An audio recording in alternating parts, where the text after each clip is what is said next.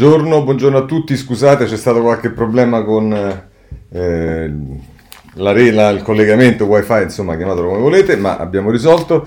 Allora, ehm, questa mattina ehm, diciamo l'attenzione degli editorialisti si sposta più sulle prospettive, prospettive che sono condizionate dal fatto che in 15 giorni eh, siamo passati dopo tre DPCM a qualcosa che sembra già aver superato l'ultimo perché il Premier ha parlato di una fase 3 ed è una fase che in qualche modo lascia lo spazio ad ulteriori restrizioni, anche se il Premier ieri alla Camera ha detto che aspettiamo i 15 giorni dell'ultimo DPCM per capire come comportarci.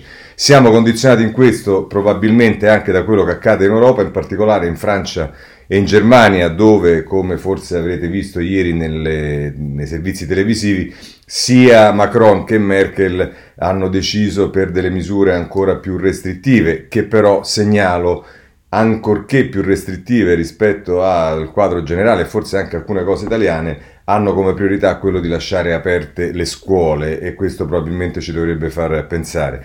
Ma poi ci sono anche, diciamo, le fibrillazioni all'interno del governo, insomma i giornali si dividono con questi titoli. Alcuni guardano all'Europa, le chiusure di Francia e Germania, il Corriere della Sera, la paura dell'Europa, la Repubblica, lockdown, Unione Europea, ecco il piano di Bruxelles, questa è un'anticipazione che ci dà la stampa. Basta bugie, qui torniamo invece in Italia con il giornale. Eh, il domani Conte si è rassegnato, servirà una vera stretta in pochi giorni. E poi il tempo, Conte ha deciso la chiusura, libero, attacca ancora Conte, un uomo solo allo sbando, il messaggero, piano per il lockdown morbido, ci si riferisce all'Italia, torna sull'Europa l'avvenire, nell'Unione Europea torna il lockdown e mette insieme il tema dell'Europa, delle misure europee, il virus che cresce in Europa e però anche la situazione delle borse, il sole 24 ore, l'Europa trema, le borse tracollano, ma oggi vedremo appunto anche quello che riguarda soprattutto Francia e Germania, ma intanto vediamo cosa succede eh, in Italia con i dati, lo vediamo a pagina 10 del Corriere della Sera, contagi record, test rapidi dal medico, ieri 24.991 casi e 205 vittime, effettuati oltre 198.000 tamponi, positivi superano i guariti, terapie intensive 125 nuovi pazienti. Eh, questo è un po' il, il, i dati, il bilancio della giornata di ieri, ma vedremo, vedremo che cosa eh, accadrà. Ci, direi di occuparci subito degli scenari, perché? Perché eh, si inizia a ragionare già sulla, frase, sulla fase del terzo, del terzo diciamo, sì, scenario, come si suol dire, e, e allora lo possiamo vedere ehm, eh, sulle le prospettive, diciamo. Andiamo sulla retroscena di Giovanna Vitale a pagina 5 di Repubblica e il titolo è Blocchi locali, scuole chiuse e stop alla mobilità tra regioni. Le tre tappe prima del lockdown. Arresto totale del paese se si tocca il tetto dei 2500 posti occupati nelle terapie intensive, perciò Conte studia nuovi provvedimenti. Questo ci dice eh, la Repubblica. Eh, il, mm, domani, come vi ho detto, in, eh, in prima pagina a quel titolo. Conte si è rassegnato, servirà una vera stretta in pochi giorni, la soglia che farà scattare le nuove misure è 35.000 casi al giorno che sarà raggiunta entro il weekend. Intanto i partiti di maggioranza mettono in discussione il ruolo del Premier, questo è eh, Daniele Preziosi. Eh, abbiamo ancora il tempo, l'avete visto il titolo di prima pagina. Conte ha già deciso la chiusura, Arcuri ha fermato le forniture di gel e mascherine alla scuola e il passo verso il lockdown. Istruzione e trasporti, la causa primaria del balzo dei contagi. Sarà una serrata progressiva e questo ci dice Franco Bechis poi eh, a pagina 3 eh, con un titolo a pagina 3 basta inganni, chiudono tutto. Eh, Conte ha già preparato la strada che porta al lockdown. Eh, va bene, questo è quello che ci dice il, ehm, il tempo. C'è ancora da segnalare il eh, messaggero che, eh, scusate, a pagina il messaggero che a pagina 21 eh, no scusate a pagina 2 eh, eccolo qua è il retroscena di Adalberto Gentili eh, l'Italia nello scenario 3 il piano del governo per il lockdown morbido Ehm, la stretta potrebbe scattare il 9 novembre, se peggiora si esce di casa solo per lavoro, per fare la spesa e per portare i figli a scuola. Sì, se le scuole sono chiuse sarà divertente capire come si portano i figli a scuola. Vabbè, ma queste sono piccole eh, questioni. Ma poi c'è qualcuno, per esempio eh, la sottosegretaria alla salute Zampa, che invece ancora resiste, mentre molti lo danno per scontato, e a pagina 11 di Avvenire dice il blocco del paese si può evitare, non le abbiamo ancora provate tutte. Dice verifica tra sette giorni, potrebbe essere necessario stringere ancora, continueremo a cercare gli asintomatici. Insomma, qui è la zampa che è un po' più ottimista, ma mi pare che sia la sola, francamente, guardando eh, quello che scrivono i giornali. Ehm, eh, per quanto riguarda, diciamo, eh, gli scenari, è uno scenario che si va sempre più concretizzando, è quello che eh, il Presidente del Consiglio l'ha sparata un po' grossa e con troppa ehm, ottimismo riguardo al vaccino e ce lo dice il giornale a pagina 7, Giuseppi smentito sul vaccino, impossibile che ci sia Natale. Il Premier sbugiardato da EMA e AIFA, forse i primi arrivi nel 2021 e la von der Leyen in Unione Europea ad aprile. E insomma, questo qui, qui, qui dice, hanno detto, è obiettivamente diciamo dice che Conte aveva detto il 20 ottobre se la preparazione del vaccino di Oxford sarà completata le prime dosi saranno disponibili all'inizio di dicembre. E ancora poi l'avete visto nella conferenza stampa insomma lo dava per scontato magari per dare un po' di speranza a questo paese ma indubbiamente poi se le speranze scusate sono basate su dati non reali si creano illusioni e poi anche disperazioni. E infatti l'agenzia del farmaco ieri dice il vaccino per il covid potrebbe essere disponibile per i soggetti a rischio a gennaio o febbraio. Adesso i vaccini in fase di sviluppo clinico sono sei. Insomma non, non pare che queste parole di Conte siano, erano molto eh, ancorate alla realtà. Bene lasciamo il tema delle prospettive. Ci sarà anche molta politica oggi. Vi segnalo subito che c'è una eh, intervista a Matteo Renzi sulla Repubblica che vedremo appena abbiamo superato questa fase.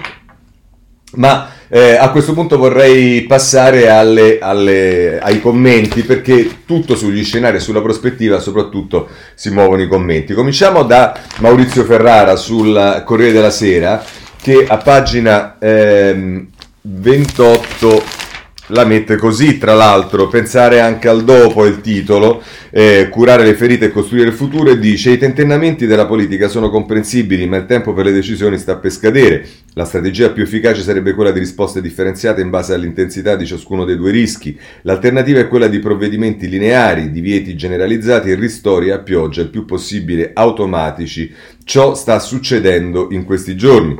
In campo sanitario, se, per, quando parla due, delle due strategie, si riferisce alla questione sanità e questione economia.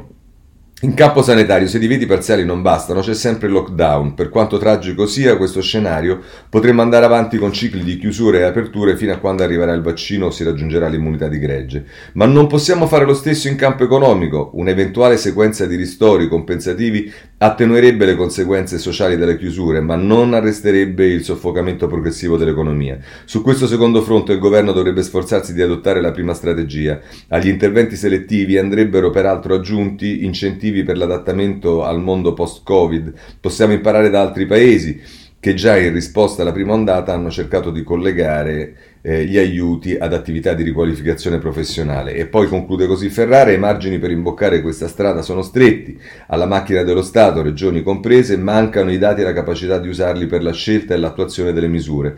Da ovunque si parta si arriva sempre lì al nodo della pubblica amministrazione, un governo compatto e responsabile cercherebbe di riparare la macchina anche se intorno c'è la tempesta. Molte delle iniziative utili possono essere promosse direttamente dal mondo produttivo e dalle sue associazioni. In fondo gli operatori sanitari hanno giocato un ruolo ruolo di primo piano nella gestione dei contagi. Le sorti dell'economia italiana meritano una mobilitazione straordinaria dei suoi principali protagonisti, non solo per chiedere ristori, ma per far sì che le imprese e i lavoratori continuino ad apprendere nonostante le cicatrici inferte dalla pandemia. Così Maurizio Ferrara sul eh, Corriere della Sera. Vediamo adesso Bonini sulla Repubblica che la mette sotto un altro punto di vista, la tempesta perfetta, anche questo comincia in prima pagina, ma poi continua a pagina 29 e ci andiamo subito, e scrive Bonini. Avvicinandoci, avvicinandoci, a quello scenario 4 nel quale c'è un nuovo lockdown, il governo mostra una forza di coesione pari a quella della Carta Velina, cui, di cui sono testimonianza solo da ultimo le due lettere, ieri Nicola Zingaretti, oggi Luigi Di Maio, lo vedremo, inviate a questo giornale dai leader dei suoi due principali azionisti di maggioranza, senza contare il senso di smarrimento che da giorni ormai trasmette il Presidente del Consiglio, il cui protagonismo estivo gli ha, eh, gli ha, prima guadagnato la cordiale inimicizia dei suoi alleati di governo e ora la prigione di un'agenda che ha l'orizzonte medio delle 12 ore ed è ingessata dagli obblighi politici di coalizioni su qualunque decisione anche tecnica vada assunta. L'opposizione divisa tra la tentazione di cavalcare il risentimento della piazza e sedersi al tavolo della leale collaborazione con il governo di fatto è un attore non... Eh, eh, spendibile. Le, pre- le, regioni, in preda alla forza centripeta delle ricerche del consenso dei territori e dei loro stessi errori, hanno interpretato e continuano a interpretare la loro autonomia come il principio di, alla, il principio di eccezione alla regola stabilita dal centro. Tutto questo mentre il direttore dell'Agenzia Europea dei Medicinali, Guido Rasi, parlando in linguaggio della verità, annichilisce l'imbonimento con cui ancora nel fine settimana il Presidente del Consiglio indicava in dicembre l'arrivo del vaccino e dunque la fine dell'incubo, spiegando al contrario che ne saremo davvero fuori solo alla fine del 2021. Ma non finisce qui. A soffiare sulla tempesta da Oriente, ehm, e chi vede nel passaggio drammatico del nostro paese, in quello della Francia e della Germania, l'opportunità di far saltare il banco dell'Unione. A Dhaka, pochi giorni fa, epicentro asiatico del Covid, 40.000 islamisti hanno risposto in piazza alla chiamata di Erdogan contro Macron, in una prova generale di chi vede l'emergenza sanitaria del vaccino continente come l'occasione per riaccendere la, malsopita, la mai sopita questione religiosa tra Islam e Occidente. Si sono rimessi al lavoro sulla rete anche i proxy della Russia di Putin, che, lo vedremo dopo, se ne occupa anche il Copasir, da giorni hanno cominciato a intossicare i social con le parole d'ordine del negazionismo europeo, denunciando la dittatura sanitaria e indicando in Mattarella non il garante della nostra unità costituzionale, ma il vertice politico-militare di una sorta di colpo in nome dell'emergenza emergenza, agitando ogni sorta di fantasma capace di aggredire quel grumo di populismo, fascismi, millenarismi che è il cancro che minaccia le democrazie europee. In questo passaggio, fino a 24 ore fa, quando al Baco è stato posto frettoloso e tardivo rimedio, il ministro dell'Interno è stato costantemente escluso da qualsiasi tavolo tecnico e politico, come se un ministero chiave come il Viminale e gli apparati che a quel ministero direttamente rispondono, il capo della polizia e anche il direttore del Dipartimento della Pubblica Sicurezza a cui risponde l'intero comparto delle nostre forze dell'ordine, fossero una pleonastica salmeria da trascinare al seguito e la caratura tecnica del ministro Lamorgese, un prefetto, un handicap tale da interdirle il cerchio stretto decisioni, della decisione politica. Questo è quanto sta accadendo ed è su questo che nei prossimi giorni si misureranno le scelte e i comportamenti di un paese intero, non soltanto della sua classe dirigente. Ne va, come ha avuto modo di ricordare più volte il presidente Mattarella, la nostra coesione e dunque la capacità di uscire dalla tempesta perfetta. Non dimentichiamo mai che era scritta, prevedibile e che il paese ha già mancato una volta la possibilità di non infilarcisi dentro, anche perché stavolta non ci saranno prove di appello o esami di riparazione. Così Bonini sulla Repubblica, ma noi andiamo avanti perché sono molte le cose interessanti. E c'è Cacciari che sulla stampa fa riferimento in termini di scenari al rischio di un disastro sociale. E cosa dice a pagina 19 Cacciari? La crisi esaspera e non solo da noi contraddizioni e disuguaglianze tra settori economici e centri sociali fino a generare ingiustizie intollerabili per un regime democratico. Se un governo democratico appunto non combatte questa tendenza con la massima decisione, la crisi è destinata a esplodere e questo governo a fallire. Finora non la si è combattuta, i provvedimenti adottati hanno penalizzato drasticamente alcuni, salvato o quasi altri, e altri ancora sono rimasti al sicuro e si illudono di poterci eh, per sempre rimanere. Imprese commerciali, filiera turistica, trasporto privato, spettacolo con il loro esercito di lavoratori stagionali e precari sono colpiti in pieno dalle norme passate e presenti. Bar e ristoranti si chiudono a prescindere dalle loro dimensioni e dalle misure di sicurezza adottate eh, mentre ciò non avviene per altre attività che fortunatamente possono continuare. I professionisti di calcio, basket, pallavolo, tennis possono godere fortunatamente di un po' di pubblico, quelli dello spettacolo, ormai non più questo, quelli dello spettacolo no, e si vede che convegni, conferenze, eccetera, sono tutte attività dilettantistiche. La cultura, infatti, è divertimento, tra virgolette, diceva un Presidente del Consiglio. All'opposto, i dipendenti del settore pubblico o parapubblico continuano smart working o meno a ricevere il proprio stipendio, a riparo da CIG e dall'angoscia di fallimenti e licenziamenti. Insomma, si stanno creando disparità di reddito e di condizioni di vita assolutamente incompatibili col significato stesso del termine democrazia. Ne abbiamo coscienza? Finora non mi è parso, ma oggi non vi è un istante da perdere. Occorrono massicci interventi a sostegno dei settori colpiti che, a differenza di quelli per la prima ondata, giungano direttamente agli interessati, siano immediatamente tangibili, senza odiose mediazioni bancarie e burocratiche. Facile a dirsi, ma come? Ogni vacua promessa, ogni ulteriore rimando e rinvio non faranno che aggravare la crisi sociale. Il governo, questo come quello di molti altri paesi europei, dovrà finalmente dichiarare con quale strategia economica e finanziaria intende affrontare l'esigenza imprescindibile di non esasperare le disuguaglianze, di sostenere le condizioni di vita di milioni di cittadini, che i suoi provvedimenti, giusti o sbagliati, a questo punto conta ma, po- ma conta poco, minacciano di rovinare Illudiamo la gente che i soldi ci siano? Illudiamo che sarà l'Europa a regalarceli? L'Europa sosterrà progetti di ricostruzione, non quei provvedimenti di assistenza e protezione oggi comunque necessari. A questo dovremmo pensare noi, se vorremmo pensarci, aumentando a dismisura il nostro debito così da rovinare definitivamente i figli e nipoti? O invece attraverso eque politiche fiscali ridistributive, distribuendo cioè il carico dei necessari sacrifici tra tutti i settori della nostra società? La seconda è la scelta obbligata. Strategia difficile, magari sulle prime impopolare, come tutte quelle che si fondano sul principio di un'autentica solidarietà tra ceti e interessi diversi, ma se questa mancherà ancora, usciremo da questa pandemia malati a morte, malati a morte proprio come società, così eh, Cacciari sul, eh, sulla stampa. Ma eh, poi c'è un problema che riguarda anche diciamo, gli scenari rispetto ai provvedimenti che sono stati presi, perché Carlo Nordio sul messaggero mette sul chi va là la pericolosa precarietà dei divieti anti-Covid e ne parla poi a pagina 14 e fa riferimento a una legge del 1865 ma che è ancora vigente e che afforma un principio singolare ma ragionevole. Il giudice ordinario può in certi casi disapplicare un atto amministrativo quando esso viene invocato in una controversia davanti a lui. Quindi ehm, il DPCM non sono delle leggi e quindi non possono essere impugnati davanti alla Corte Costituzionale. Sono appunto atti amministrativi e come tali soggetti a giudizio del TAR e del Consiglio di Stato che possono, anche, che possono anche annullarli con effetto erga omnes su tutto il territorio nazionale. Il giudice ordinario non ha invece questa facoltà, ma è investito di un potere per così dire incidentale. Se ad esempio si trova a decidere su una, sazio, su una sanzione erogata ad un esercente sulla base di questo DPCM, quest'ultimo può essere disapplicato.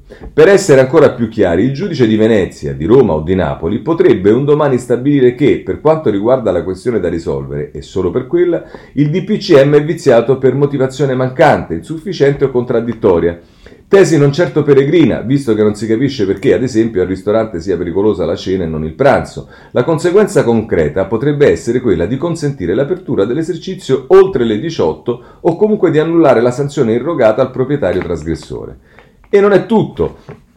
Ascoltate, su questa interpretazione del DPCM i giudici potrebbero avere, come spesso accade, opinioni differenti e quindi avremmo tante pronunce sulla sua validità quante le cause radicate nel Paese. E poiché è da supporre che, come tutti auspichiamo, le categorie interessate desistano da ogni forma di protesta violenta e preferiscano le vie legali, avremmo, dopo il doloroso intasamento degli ospedali, anche quello meno allarmante ma comunque funesto degli uffici giudiziari, le conseguenze sarebbero devastanti. Sin dall'inizio, infatti, molti provvedimenti governativi sono stati contrassegnati da goffe improprietà che ne hanno reso difficile l'applicazione e alcuni concetti ambigui, come quello dei prossimi congiunti, o addirittura pedagogici, come le ultime raccomandazioni sulle presenze in casa, sono incompatibili con la grammatica elementare della struttura normativa. In conclusione, e detto in termini più brutali, quest'ultimo DPCM, la certezza del diritto, del diritto è andata a farsi benedire. Così tra l'altro Nordio e indubbiamente questo scenario è un altro scenario non poco preoccupante. Pensate se dopo i provvedimenti delle regioni, ognuno va per conto suo, eh, ci mettiamo anche quelli del, diciamo, del, del, della, della, giustizia amministrativa, siamo messi veramente male. Eh, andiamo avanti perché eh, c'è chi sul, eh, continua ad avere un approccio positivo, ed è anche un bene, ed è il direttore del Foglio Cerasa, che dice che non è detto che si debba arrivare al lockdown. Il titolo è Perché ci sono ancora alternative eh, all'inevitabile lockdown e dice tra l'altro eh, Cerasa, se la situazione di rischio alto dovesse persistere per un periodo di più di tre settimane, si rendono molto probabilmente necessarie misure di contenimento più aggressive. E cosa significa misure di contenimento più aggressive? Significa questo, attuare interventi straordinari estesi con restrizioni locali temporanee su scala subprovinciale. E nel dettaglio cosa significa? Non solo chiusura di locali notturni, bar e ristoranti, ma anche chiusura di scuole e università su base geografica in base alla situazione epidemiologica. Ripeto che le scuole e le università mi pare che di fatto siano già chiuse, salvo il lavorare a distanza, ma questo non vedo anche in un lockdown generale come sarebbe eh, incompatibile. Ma andiamo avanti. E ancora, limitazioni della mobilità da per zone ad alta trasmissione ed eventuale ripristino del lavoro agile in aree specifiche e poi restrizioni locali temporanee su scala subprovinciale, zone rosse, per almeno tre settimane con monitoraggio attento nella fase di riapertura. E in caso non si mantenga un'incidenza relativamente bassa e RT inferiore a 1,2 nel valore medio per almeno tre settimane dopo, eh, la riapertura, valutare la necessità di ripristino con eventuale estensione geografica. Tutto questo che cosa significa? Conclude Cerasa. Significa, come ci spiega al telefono il ministro della Salute Roberto Speranza, che se si vuole evitare un duro provvedimento nazionale esiste una strada alternativa, già accettata dalle singole regioni nel documento firmato il 12 ottobre, che è quella di mettere in atto alcuni interventi mirati e aggressivi. Vabbè, questo tra l'altro è quello che scrive eh, che scrive Cerasa sul eh, foglio. Ehm, abbiamo ancora eh, un paio di cose da vedere, eh, uno riguarda però gli scenari anche dal punto di vista eh, politico e di questo ci parla sulla Repubblica eh, Galli, Carlo Galli, a pagina 29, che la mette così. La compatibilità fra principio di prestazione e principio di precauzione, fra le esigenze del lavoro e le esigenze primarie della vita, conosce oggi una grave difficoltà che travalica le forme consuete della politica. Questi conflitti non sono infatti leggibili né secondo le coordinate spaziali della politica né secondo le coordinate temporali. A questa doppia mancanza si deve dare una risposta se non si vuole che la situazione degeneri in una crisi complessiva di legittimità. Pare quindi inevitabile che il governo recuperi un qualche rapporto con l'opposizione, al di là dei tatticismi di chi dentro la maggioranza vorrebbe, verrebbe così diminuito vedrebbe così diminuito il proprio peso condizionante e al di là delle tentazioni strumentalizzanti da cui le destre, ma non solo queste, non sono immuni. Come è necessario che cessi la contrapposizione fra centro e regioni e che si attivi fra essi una leale collaborazione. Ma soprattutto è indispensabile che la politica ritrovi la propria dimensione fondamentale, il progetto, cioè un'idea, una visione orientata al futuro. Se manca una strategia, una finalità, non di azione si tratta, ma di mera reazione, e infatti oggi comanda il virus che viene inseguito dalla politica in modo sempre più convulso. Così la politica è in ritardo, il paese non riesce ad alzare lo sguardo a un orizzonte che vada al di là dell'oggi e dei suoi pericoli incontrollati. E in una situazione di imprevedibilità generalizzata la paura diventa angoscia e l'angoscia diventa rabbia. Non è sufficiente mandare ai cittadini il messaggio che grazie ai presenti sacrifici potremo forse trascorrere un Natale più sereno. Oltre a recuperare equità ed efficienza, è necessario che la politica sappia indicare un traguardo più serio e motivante, l'arrivo dei vaccini per ritornare alla normalità, oppure la preparazione di un futuro diverso, che va ovviamente spiegato. Siamo in guerra, per combatterla c'è bisogno, oltre che di armi, anche di un obiettivo finale, per remoto che sia. Senza progetto, senza futuro, la guerra diventa guerra di tutti contro tutti, diventa eccezione senza decisione.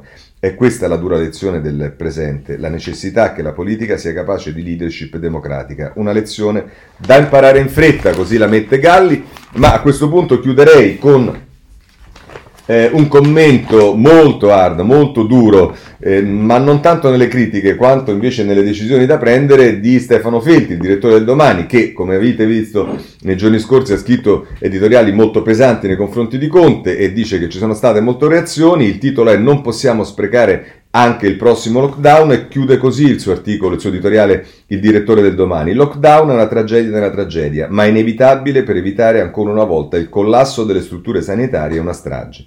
Come evitare che il sacrificio di tante persone sia di nuovo vano? Primo, la richiesta di sacrificio deve essere parte di una strategia, vedete che qui si riprende anche con Galli, eh, chi la avanza deve spiegare come usare il tempo che, com- che, compra a così caro prezzo. Basta stati generali, basta banchi con le rotelle, basta libri autoproporzionali. Secondo, serve un discorso di verità basato su dati, spiegare perché si fa una scelta e per quanto tempo, con quale obiettivo preciso, verificabile. Terzo, serve una visione almeno a un anno con politiche di medio periodo, visto che anche con un vaccino in primavera tutto il 2021 sarà a rischio. Può riuscirci questo governo? Oltre ai risultati di questi mesi, le reazioni all'ultimo blando e inutile di PCM fanno pensare di no. Secondo un sondaggio SVG, solo il 28% degli italiani le considera sufficienti. Alcuni volevano una stretta maggiore, il 36%, e altri minore il 28%. Il governo passa più tempo a giustificare i propri errori con l'irritante argomento all'estero hanno fatto peggio che a prevenire i nuovi. Avere persone diverse che ancora non hanno fatto errori renderebbe le richieste di sacrificio più credibili, ma ciò che conta di più è cambiare l'approccio approccio. Con domani cercheremo di dare il nostro contributo mobilitando tutti i settori, tutti i nostri collaboratori per offrire le idee che mancano su come non sprecare il prossimo lockdown. Ma non c'è più tempo, bisogna chiudere subito, come ha fatto Macron in Francia ieri sera. Ebbene, questo è quello che ci dice eh, Stefano Feltri sul eh, domani. A questo punto abbandonerei questi commenti e andrei a vedere per esempio cosa ne pensano gli esperti di questi scenari e allora comincerei con Miozzo che è eh, membro del CTS, eh, che intervistato da Fiorenza Sarzanini dice rispettare le regole per due settimane o si chiuderà tutto. Eh, dice da aprile chiediamo misure per i trasporti, coinvolgere di più medici di base e sanzioni a chi rifiuta. Questo è quello che dice eh, Agostino Miozzo che appunto a 67 anni coordina il CTS, il Comitato Tecnico Scientifico eh, del eh, del, del, nostro paese. Eh, vediamo adesso le criticità. Eh, intanto c'è il problema, eh, sono, perché poi in tutto questo poi ci sono delle criticità che vanno affrontate. Uno di questi è quello sui test rapidi, ce lo dice Repubblica, Andrea Tornago a pagina 8, non, non riconoscono 3 positivi su 10 l'atto di accusa contro i test rapidi. Cristi- eh, Crisanti boccia i kit dell'Abbot adottati dal Veneto e altre regioni, sensibili solo nel 70% dei casi, i dubbi sugli altri prodotti usati. Ehm, eh, fa, eh, scusate, usati ehm, eh, in Italia e insomma Crisanti mette in discussione anche questo, ma le, le, criticità riguardano anche alcuni settori. Un settore è sicuramente quello della scuola, lo prendiamo dal Corriere della Sera a pagina 13. Ehm, prof a scuola, alunni a casa è polemica eh, fa discutere la circolare che prevede lezioni in presenza per i docenti. Anche la Puglia chiude tutto, ma questo lo vedremo, eccetto le, mater- le materne, numeri pesantissimi.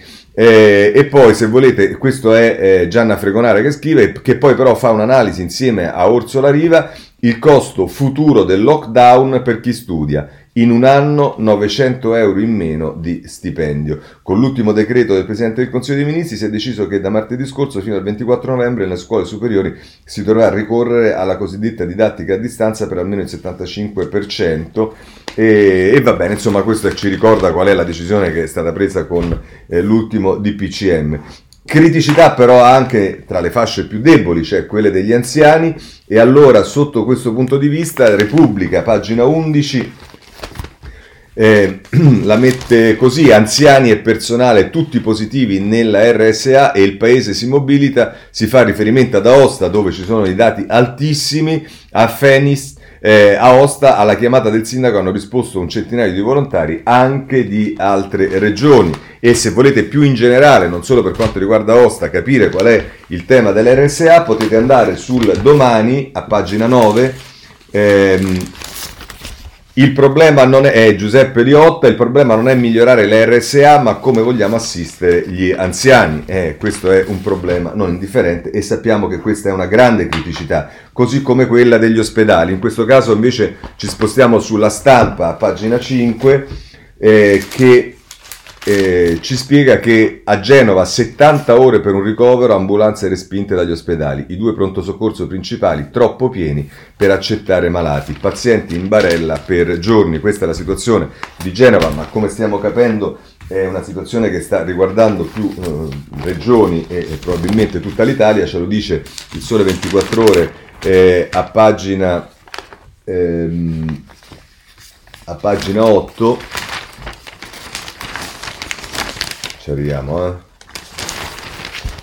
e ci dice il pronto soccorso e medici di base, il grande ingorgo della lotta al virus, dal Veneto alla Campania, l'allarme degli operatori con questo afflusso, rischiano di saltare tutti i protocolli e le precauzioni. Il Piemonte valuta l'utilizzo di tende militari per il ricovero dei pazienti che sono in attesa e inizia ad emergere su molti giornali la drammaticità del fatto che con l'esplosione di questi eh, ricoveri e, e, e, la concentrazione dell'attenzione sul coronavirus c'è un problema che riguarda tutti gli altri malati, soprattutto oncologici, ma non solo, che in qualche modo o vengono eh, inevitabilmente limitati o addirittura non si recano in ospedale per paura di prendere il contagio. Eh, ma da quella degli ospedali possiamo passare anche alla criticità dei trasporti, in questo senso lo voglio segnalarvi sul Corriere della Sera, pagina 12 eh, Federico Fubini, il caos dei trasporti inutilizzati 180 milioni e i pullman privati restano nelle rimesse, mezzi eh, stipati ma gli enti locali proteggono il monopolio sul territorio, il caso dell'imprenditore Saia offre i servizi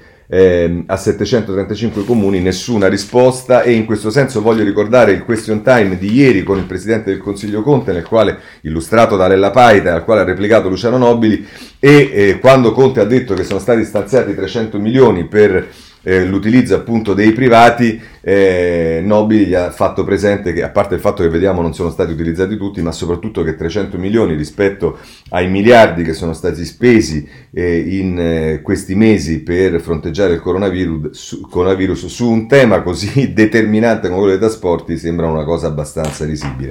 Però perché non vengono utilizzati neanche quei 300 che sono stanziati? Eh, Federica, il, il governatore del Friuli Venezia Giulia, eh, pensa di avere una ragione e la dice, i bus privati inutilizzabili nelle città non è questione di soldi. E allora dice, eh, se, per quale motivo non sono utilizzati quei soldi? Dove sono finiti? Dice non si possono utilizzare per ragioni oggettive. I privati con cui abbiamo fatto convenzioni per le tratte extraurbane hanno mezzi per uso turistico che non si addicono alle corse e alle fermate nei grandi centri, dove c'è il vero problema del sovraffollamento. E non possiamo pensare di acquistare o far realizzare tutti i bus che servono in tempi stretti. Ma c'è un altro problema, e quale? Gli dice Manuela Luria Emanuele Lauria che lo intervista, la norma prevede che le risorse possono essere utilizzate solo nel periodo ante-Covid, i passeggeri superavano l'80% della capienza dei mezzi. Servono altre soluzioni, il problema non si risolve se non si diminuisce l'utenza delle ore di punta. Quando noi governatori parliamo di didattica a distanza non lo facciamo per capriccio, no, e invece su questo mi permetto di contestare eh, Federica perché non può essere che siccome non siamo in grado di organizzare i trasporti noi pedalizziamo la scuola e i nostri ragazzi. C'è un problema, ve l'avevo detto nei giorni scorsi, di criticità anche nel mondo delle carceri e piano piano sta emergendo lo vediamo sul Corriere della Sera, pagina 23, allarme per i contagi in cella, vanno a casa 5.000 detenuti. La decisione, 3.000 ai domiciliari con il braccialetto e 2.000 non rientreranno la notte. Eh, c'è un problema che riguarda i detenuti, c'è un problema che riguarda anche gli agenti di custodia perché anche loro...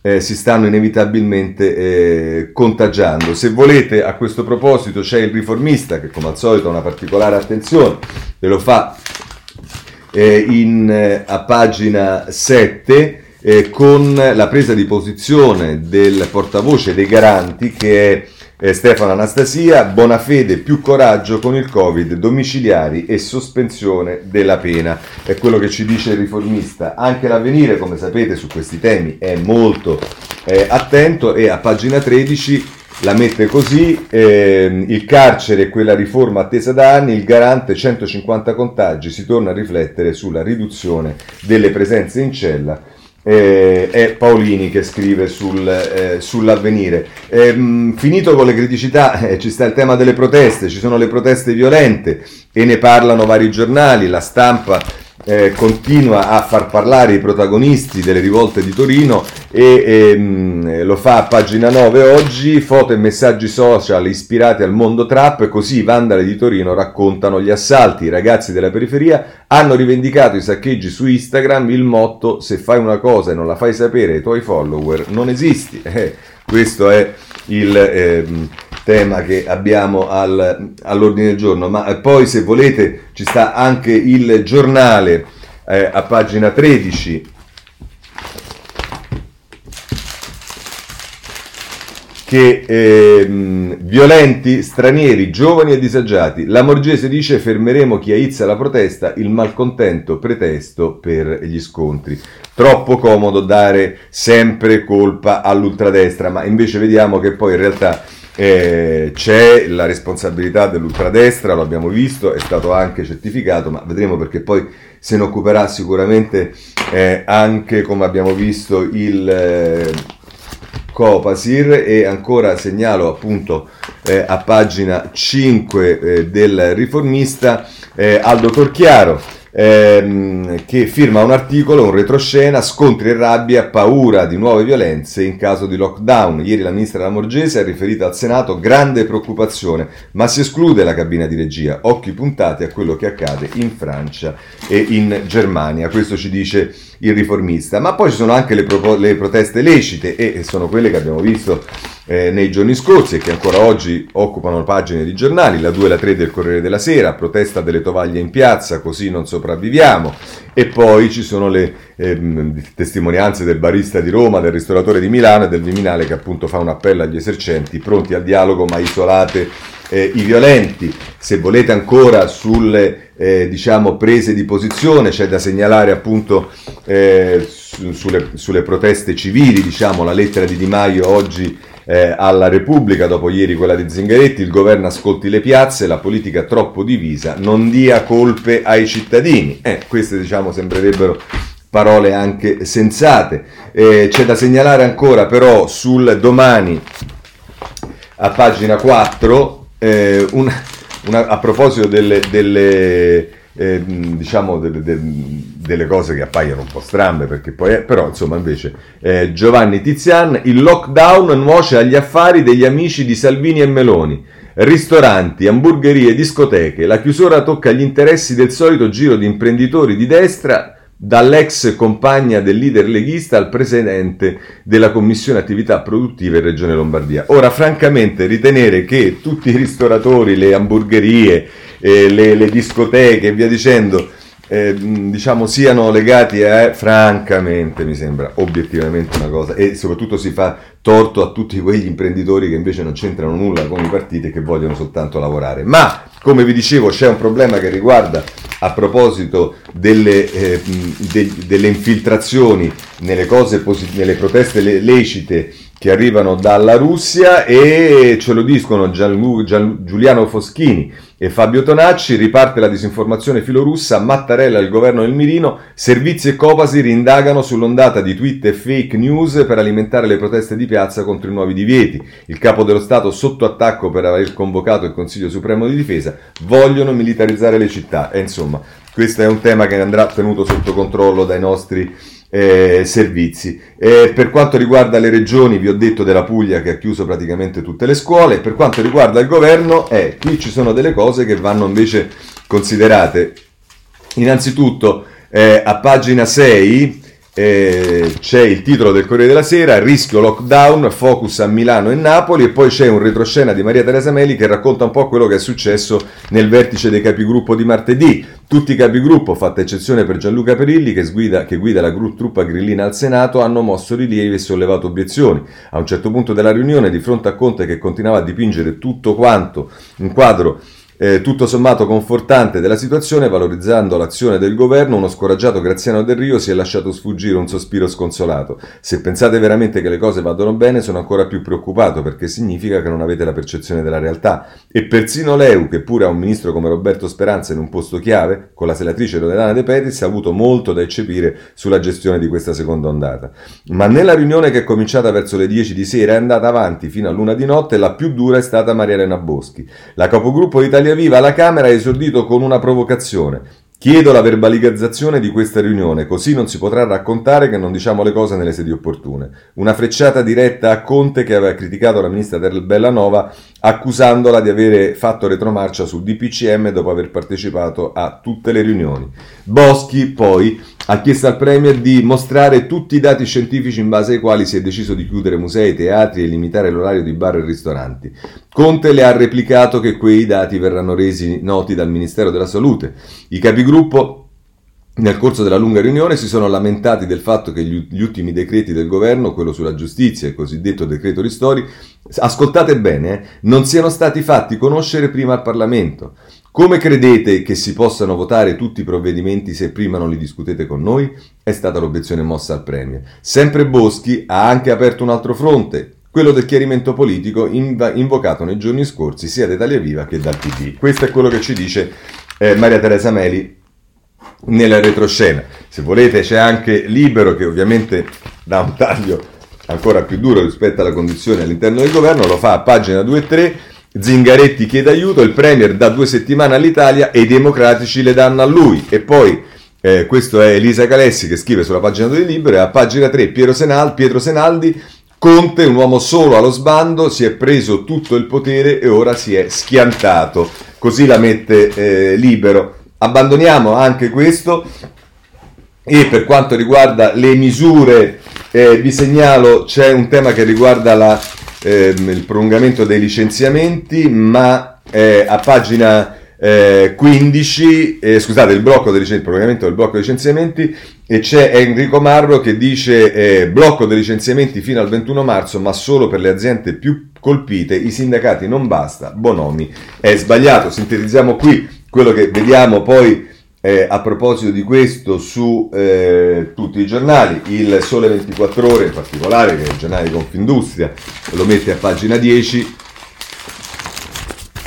e licenziamenti spunta l'ipotesi di stop selettivo fino a marzo, la trattativa del governo propone ai sindacati una proroga fino al 31 marzo per le sole imprese che utilizzano la cassa Covid-19 gratuita, ma CGL e Cisle Will premono per un blocco generalizzato.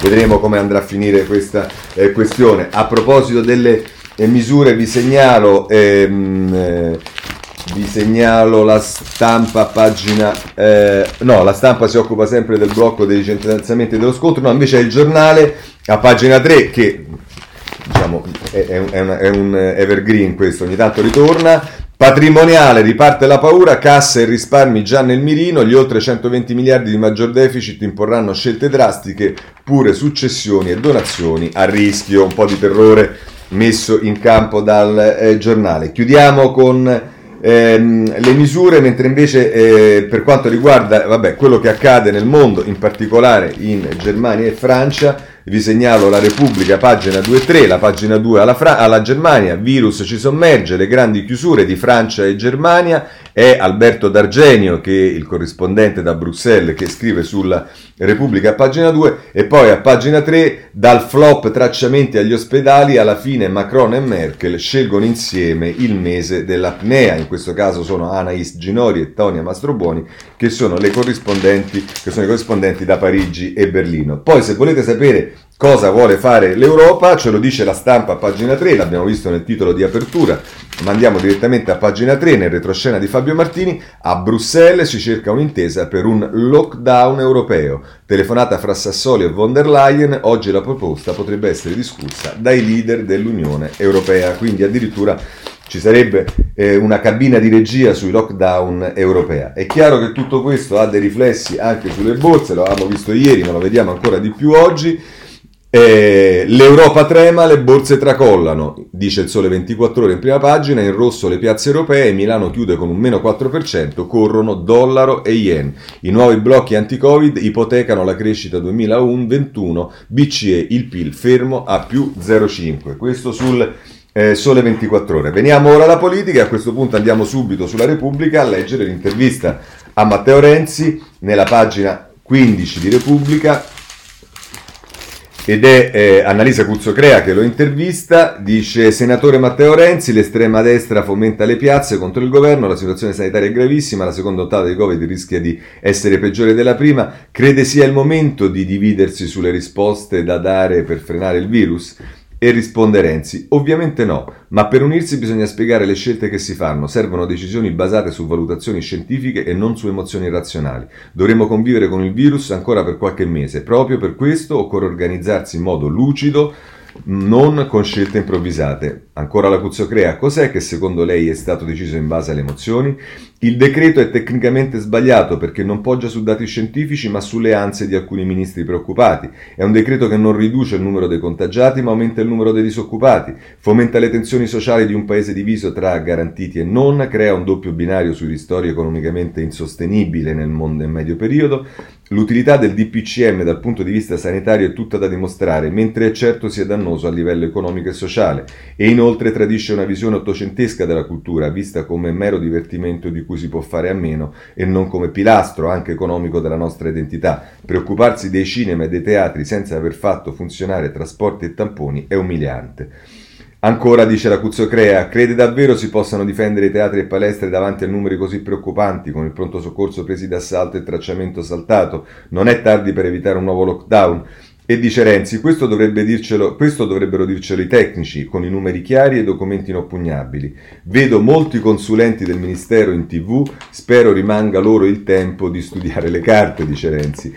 Auspico che non si arrivi al lockdown, ma è più comprensibile un lockdown serio, spiegato bene come ha fatto Macron ieri sera, che non procedere con decreti continui come fosse una telenovela. Facciamo un piano serio, anche duro se serve, ma un piano strategico da qui a sei mesi, non decreti a getto continuo che scadono dopo sei giorni. In realtà scadono dopo un giorno, perché già stiamo parlando della fase 3 e il decreto è stato fatto lunedì. La Germania sta facendo come noi, in Francia c'è un nuovo lockdown, forse non si tratta solo di errori, ma di un virus più forte di quel che credevano, dice la Cuzzocrea. Il virus è forte, dice Renzi, ma non giriamoci intorno. Par- lei parla di due paesi che comunque tengono aperte le scuole. La ripartenza dalle scuole da noi è fallita perché abbiamo pensato ai banchi a rotelli e non ad avere un punto medico in ogni istituto, perché abbiamo esasperato i professori con regole burocratiche ma non abbiamo fatto funzionare i trasporti.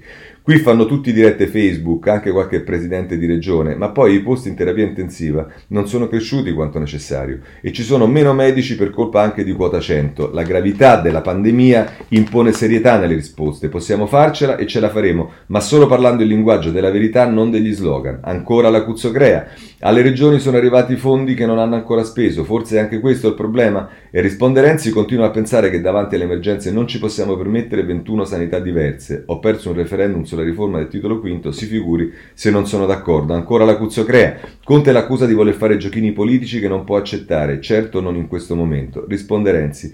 Questo modo sbrigativo di rispondere alle critiche mi sembra più adatto a un populista che a un premier. Che vuol dire giochini politici? Vorrei ricordare che senza i miei giochini politici di un anno fa Conte farebbe il professore all'Università di Firenze e in queste ore si occuperebbe di come funziona la didattica online nu- da, nu- da Nuvoli, che è l'Università di Firenze, non di DPCM. Io faccio politica, non giochini, e suggerisco al Premier di farsi aiutare dalla sua maggioranza anziché considerarsi depositario della verità. Vogliamo dare una mano, ma fare politica per noi non è una parolaccia, non siamo populisti noi. Ancora la Cuzzocrea, il segretario del PD chiede coesione rivolgendosi anche all'opposizione. A chi parla secondo lei? E risponde, eh, sì, risponde, Renzi, credo che voglia dividere Forza Italia da Salvini e Meloni. Il disegno è comprensibile, ma non penso che Berlusconi lascerà la destra, men che mai prima delle elezioni amministrative di Milano e Roma. Sono scettico, ma se sono rose fioriranno. Zingaretti pone invece un tema giusto quando parla del MES. Avessimo chiesto il MES quattro mesi fa, avremmo oggi meno persone in coda per un tampone e più controlli nelle scuole e nell'RSA. Continuare a dire no al MES è masochismo, non ideologia e sinceramente non capisco la sponda che Gualtieri sta dando ai 5 Stelle su questo. Conclude l'intervista con questa domanda alla Cuzzocrea. Lei ha sempre parlato della necessità di convivere col virus in attesa del vaccino che non arriverà per tutti prima della prossima estate. L'impressione è che non siamo in grado di farlo e che non basterebbe certo un rimpasto a migliorare la situazione. Risponde Renzi, io credo nel vaccino e credo che la comunità occidentale prima di Natale ne avrà almeno tre pronti, tra cui quello anglo-italiano. Tuttavia servirà un piano per distribuirli, un piano per mesi e mesi, un piano che non sia rafforzato come è stata la gestione dei, raffazzonato come è stata la gestione dei tamponi. A metà 2021 il mondo ricomincerà a girare a mille, dovremo essere pronti, per questo serve il MES, per questo serve il Recovery Fund. Ho chiesto un tavolo politico per gestire queste cose, non per avere un ministero in più. L'Italia ce la farà, ma dobbiamo abbandonare la superficialità e il populismo e mettere in campo la politica, quella con la P maiuscola. Beh, lasciatemi dire, mi sembra un'ottima intervista questa di Renzi oggi su eh, Repubblica. Se volete sapere cosa succede in casa, eh, spostandoci da Italia Viva e rimanendo nel campo della politica, in casa Partito Democratico, anzi non in casa Partito Democratico, il dibattito che il riformista ha lanciato ormai sul PD oggi vede la partecipazione di Guglielmo Epifani, ha fatto tanti errori ma del PD la sinistra non può fare a meno, l'ex leader della CGL interviene nel dibattito aperto da Bertinotti, tutto ciò che è nato a sinistra ma anche a destra dai Dem non è in grado di incidere, il vero problema è ricostruire partiti autentici, questo se siete interessati è Epifani sul eh, riformista. Eh, andiamo avanti, Movimento 5 Stelle, il Corriere della Sera che ancora eh, ha una certa attenzione nei confronti del Movimento 5 Stelle, a pagina 17, Movimento 5 Stelle, un esercito di ex, ora sono 49, tra espulsioni a DIE e a D, due fu- fuoriusciti su tre hanno lasciato dopo l'asse con il PD, altri 10 in bilico. E poi si dice qui il pamphlet antipartito di Rousseau, gelo degli eletti, la polemica che si è aperta ieri di cui ha parlato appunto il Corriere della Sera. Eh, se volete poi, ehm, per rimanere nel centro-sinistra, eh, sulla questione Roma segnalo il foglio nella eh, terza pagina eh, del, del ehm, dell'inserto è Marianna Rizzini con, se non sbaglio, Passeggiate Romane, che parla eh, di Calenda e dice ehm, Calenda Blues, il candidato sindaco era partito col botto, ora rallenta di fronte al blocco PD più Covid, si sarà già annoiato e però diciamo questa impostazione viene smentita in qualche modo dalla Repubblica in cronaca di Roma perché ci si dice Calendra incontra gli emissari di Zingaretti e dice eh, Marina De, Ganzu, De Gantuz Cube, il primo incontro tra vertici Dem e il candidato sindaco Carlo Calenda c'è stato, un incontro tenuto riservato tra l'ex ministro e il segretario del PD Lazio Brunastorro e il consigliere regionale Eugenio Patanè, durante il quale sono state poste alcune condizioni. I Dem avrebbero chiesto unità e spirito di collaborazione, mentre Calenda sarebbe pronto a correre anche da solo. Quindi, insomma, diciamo, in realtà non pare che Calenda sia così, eh, diciamo, affievolito, ma vedremo che cosa succede. Per chiudere col centro-sinistra devo segnalarvi una cosa che diciamo è, è anche un po' comica, ma insomma eh, ce la dice Francesco Storace, se non sbaglio, a pagina 5 del Corriere della Sera, l'autogol letterario di Speranza. Il libro ritirato dal ministro tesse lodi al governo mentre la pandemia, scusate, dilaga in tutta Italia. Il titolare della salute fa propaganda parlando di ospedali prontamente attrezzati e concordia nell'esecutivo. La realtà è ben diversa. E insomma, questo è quello che dice il tempo. E allora oggi va preso su questo un magistrale eh, Andreas Version sul foglio che la mette così. Il ministro Roberto Speranza, che non moltissimi, a dirla cruda, avevano mai considerato un genio assoluto, ha gestito la prima fase della pandemia in maniera non peggiore e c'è chi forse non a torto ha definito migliore di tanti suoi colleghi europei, ma non solo. Meritò qualche applauso, finché, un po' troppo gasato, Sfiga ha voluto che si facesse largo nella sua mente l'idea malandata di autocelebrarsi scrivendosi sopra un libro. Poi nascosto di corsa. Così il politico è finito. Vero, ma pensate se si comprava un ristorante. E va bene, questo è Andreas Version sul, eh, sul, ehm, eh, sul eh, foglio. Se volete sapere che intenzioni ha di fare il Presidente del Consiglio, vuole fare un partito, non vuole fare un partito, sappiamo benissimo che le cose che si dicono adesso hanno un valore pressoché pari a zero, ma a pagina 15, concetto vecchio, ci dice il Premier, un mio partito, mai ho sempre la valigia pronta, l'anticipazione del nuovo libro di Bruno Vespa, che come potete immaginare, sto libro di Bruno Vespa, che arriva sempre come il cinepanettone a, a, con l'appropinquarsi del, delle festività natalizie, è citato su tutti i giornali, escono fuori cose di, di ogni genere, oggi abbiamo Conte. Centrodestra, eh, rapidamente perché siamo prossimi eh, alla chiusura, centrodestra pagina 17, eh, Be- mm, Bruno Vespa scrive per l'appunto ancora qui dal suo libro, Berlusconi candidato al Quirinale, il patto di fedeltà nel centrodestra, Vespa rivela la promessa di Salvini e Meloni per tenere unità, unita la coalizione. Beh, questa indubbiamente di Vespa è una eh, notizia che viene data dal Corriere della Sera. Se volete ancora sul centrodestra c'è la Repubblica a pagina 15, eh, il pre... Eh, ah no, sempre qui pure, anche qui c'è, scusatemi, eh, il, scusate, c'è il giornale a pagina 8 che invece eh, mette in evidenza quello che non abbiamo visto su altri giornali, anche con una certa auto, diciamo, critica, ma insomma eh, a pagina 8 il giornale ci dice l'opposizione non ci sta, il DPCM è indifendibile. Poi però scrive ma si divide sulla piazza. Fabrizio De Feo a pagina 8 eh, del giornale. Ehm, questo per quanto riguarda il centrodestra che se volete anche sul tempo a pagina 9 ho segnato che c'è qualcosa, lo vediamo rapidamente. Il Cavaliere mette all'angolo Conte, Berlusconi apre al dialogo e rilancia l'opposizione responsabile, PD e Italia Viva plaudono. In effetti ieri eh, anche eh, Marcucci e Faraone sono intervenuti su questo. Eh, rapidamente giustizia, allora ci sta un tema eh, giustizia che riguarda Palamara. Oggi ne parla il giornale a pagina 14 che da quando è stato buttato fuori dalla magistratura diciamo, sta facendo scricchiolare più campi. Eh, Luca Fazzo, in retroscena, quegli adulatori di Palamara che ora dicono mai visto. Quando scoppiò lo scandalo, 180 colleghi gli inviarono messaggi di affetto e solidarietà.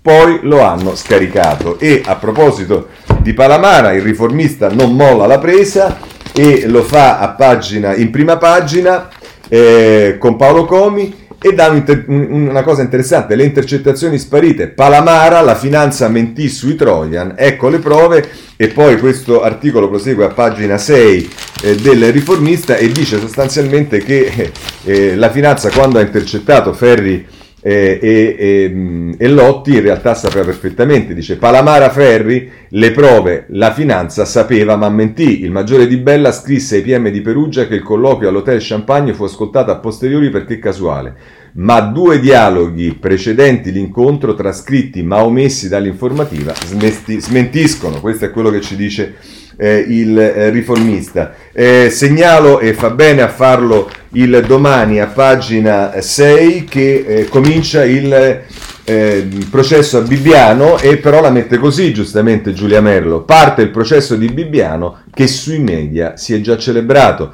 Inizia così il procedimento penale nei confronti di 24 indagati tra psicologi, funzionari e assistenti sociali accusati di aver gestito lecitamente gli affidi dei minori tolte le famiglie. Al centro il cosiddetto metodo Foti. Vedremo come svilupperà. Molto interessante da seguire questo eh, processo. Eh, per quanto riguarda le carceri, eh, vi segnalo sul riformista, pagina 3, una notizia, malata psichica trascinata nuda dagli agenti sospesi per un anno, è Guido Cavalli che eh, scrive a proposito del carcere di Rebibbia e della decisione eh, della GIP. Ancora ehm, rimaniamo eh, su un tema che eh, pure è, è, importante, che è quello della eh, legge che stiamo discutendo alla Camera sull'omofobia, transfobia e, e ancora il, l'avvenire a pagina 12 che oggi è un po' più critico, omofobia, queste modifiche non evitano, non evitano i rischi liberticidi. Luciano Moglia scrive, vedremo poi, eh, è molto interessante per chi vuole seguire questo dibattito della Camera perché è un dibattito di un certo livello in cui si si, si, tocca una materia molto delicata. Eh, segnalo sulla stampa a pagina 11 un'intera pagina di eh, Luigi Manconi su Regeni. Per quanto riguarda le questioni eh, più diciamo, sul piano economico, intanto eh, sulla stampa eh, segnalo FCA eh, a pagina 16 della stampa, che diciamo, è uno dei sicuramente giornali più interessati sotto tutti i punti di vista. FCA, gli Stati Uniti trainano i conti più forti dopo la fusione con PSA, l'utile del trimestre supera quota 1,2 miliardi di euro e insomma la D Manley meglio delle attese, questo per quanto riguarda FCA. Se poi invece volete sapere autostrade, eh, potete sempre eh, dalla stampa spostarvi a pagina 17 e eh, Atlantia, gelo sull'offerta di Cassa Depositi e Prestiti, tutto fermo per colpa del MIT. La, premo- la, pro- la proposta non basta, niente esclusiva, ma c'è tempo fino al 30 novembre. E allora però eh, visto che abbiamo visto autostrade, vi segnalo eh, che si chiama in causa il MIT, non molla la presa neanche il domani sulla De Micheli, a pagina 5 rincara la dosa nonostante le minacce di eh, querele, l'altro favore ai Benetton con la giustificazione del Covid. La ministra dei trasporti, che lavora anche alle nuove tariffe autostradali, ha prorogato di due anni la concessione per lo scalo di Fiumicino e salvato il progetto della quarta pista. Vedremo, vedremo se avrà sviluppi anche questo. Voglio segnalarvi eh, però eh, a, a, questo punto una cosa che riguarda l'antitrust, eh, ce lo dice la Repubblica, pagina 22, che sanziona Google.